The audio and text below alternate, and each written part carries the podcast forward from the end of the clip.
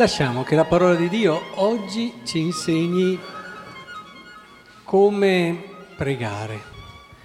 Il centro di tutta questa liturgia è questo. Quindi vorrei con voi capire perché pregare, come pregare. Perché quando pensiamo alla preghiera di solito pensiamo a o lodare e ringraziare Dio o chiedere perché abbiamo delle esigenze, dei bisogni, o chiedere anche perdono, appunto, a proposito di chiedere, e così via. Pregare per qualcuno che può avere qualche necessità, non necessariamente nostre necessità. Però la liturgia di oggi ci vuole orientare in modo diverso, pur senza togliere questi tipi di preghiera vuole aiutarci a capire il cuore, il perché dobbiamo metterci lì a pregare, qual è l'intenzione che sta sopra tutte le altre e che ci deve guidare. Quindi capite che è importantissimo quello che ci ha detto la liturgia della parola oggi e dobbiamo capirlo. Per capirlo dobbiamo trovare il testo chiave, che non è la prima lettura, che non è la seconda lettura, che non è il Vangelo, quindi cosa c'è rimasto?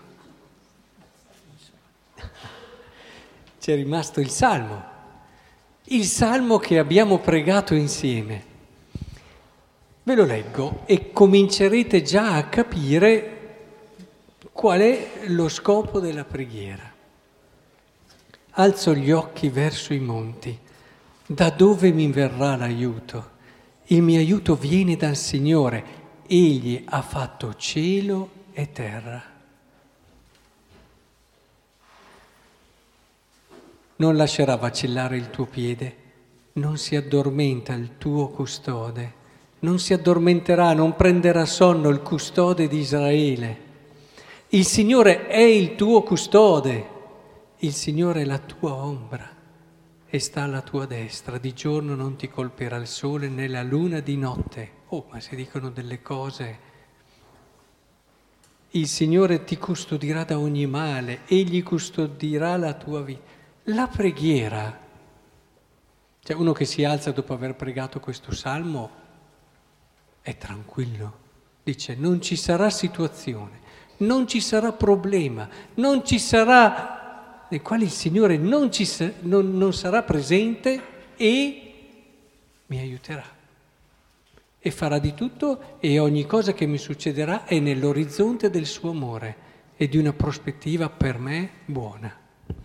Ora, se questo è vero, e lo abbiamo visto nella prima lettura, Dio che non abbandona il suo popolo, Mosè che alza le mani, è Dio che fa vincere il suo popolo.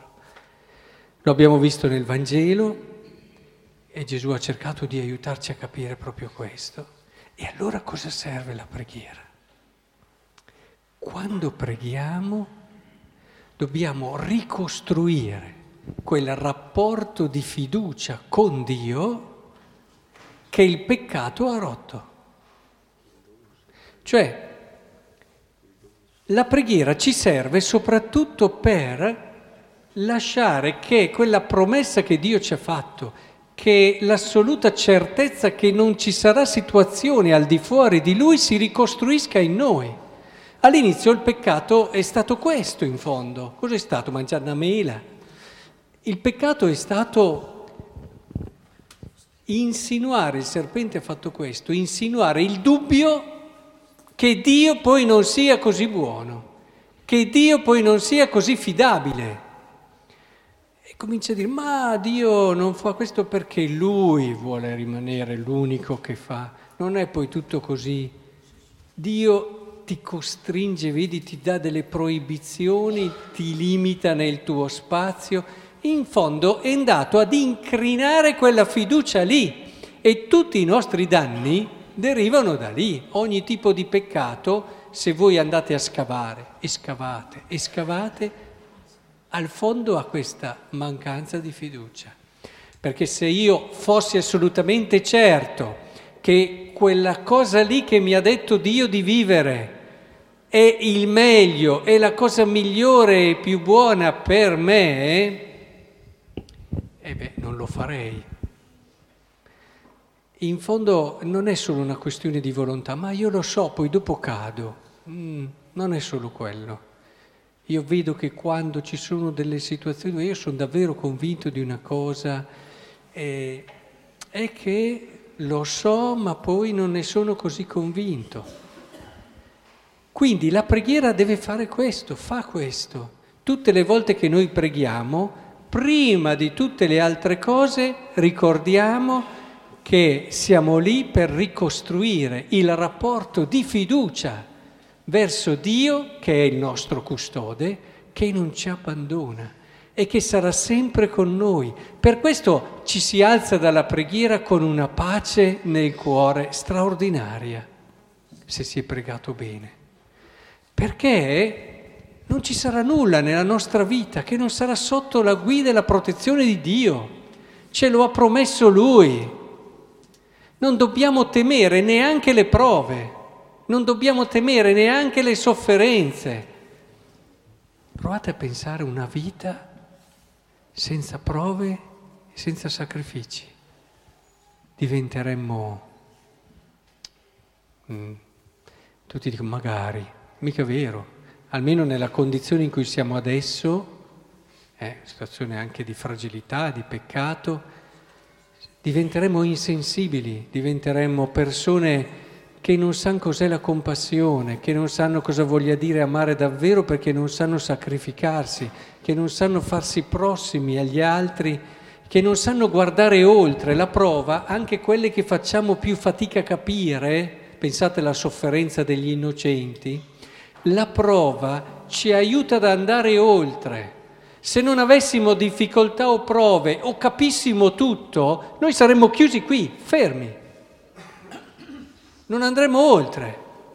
Ma chi ce lo fa fare di pensare oltre, di avere uno sguardo che si apre a quella dimensione eterna ed infinita che abbiamo dentro? Tutto, noi non lo dobbiamo dubitare mai. Tutto quello che accadrà nella nostra vita sarà in un orizzonte di bene. La preghiera ci aiuta a capire questo e a viverlo, ad avere questa assoluta fiducia. Oh, ma capite anche voi che davvero, come diceva il curato d'Ars, per un'anima che prega è sempre primavera. Eh, se la preghiera è così, se la preghiera realizza questo, ora è questo quello che vorrei davvero che comprendessimo e lo vivessimo tutti i giorni. Te lo credo che dopo, invece di dire come dicono tanti, eh, ho tante cose da fare, devo impegnarmi, adesso prego, prego, aspetta appena arrivo e poi magari si arriva stanchi e non si riesce neanche più a pregare. Cambia, cambia il criterio, capite? Prima si prega, poi si fa tutto il resto. Quando si capisce davvero l'essenza.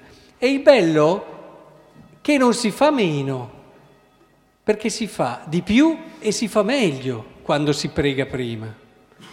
E quindi non togliamo niente alle cose, è solo una questione di atteggiamento interiore, di capire queste cose. Il diavolo, che è furbo, farà di tutto perché noi non capiamo questa cosa farà di tutto perché abbiamo 3.000 cose da fare nelle nostre giornate, farà di tutto per toglierci il tempo, farà di tutto per convincerci che queste sono cose assolutamente indispensabili e non ne posso fare a meno. Farà di tutto perché le televisioni siano sempre accese, che ti togliano anche quel tempo lì che potresti avere, farà di tutto perché sa che se noi facciamo questo passaggio quindi mi raccomando, Oggi prendiamo questo messaggio stupendo e a voi che celebrate con noi questa vostra gioia degli anniversari di matrimonio, io oltre a dirvi quello che vi ho accennato all'inizio dell'Eucaristia, la mia profonda gratitudine, perché mi viene sempre da pensare, ma la catechesi ai giovani che devono sposarsi, ma la dovete fare voi.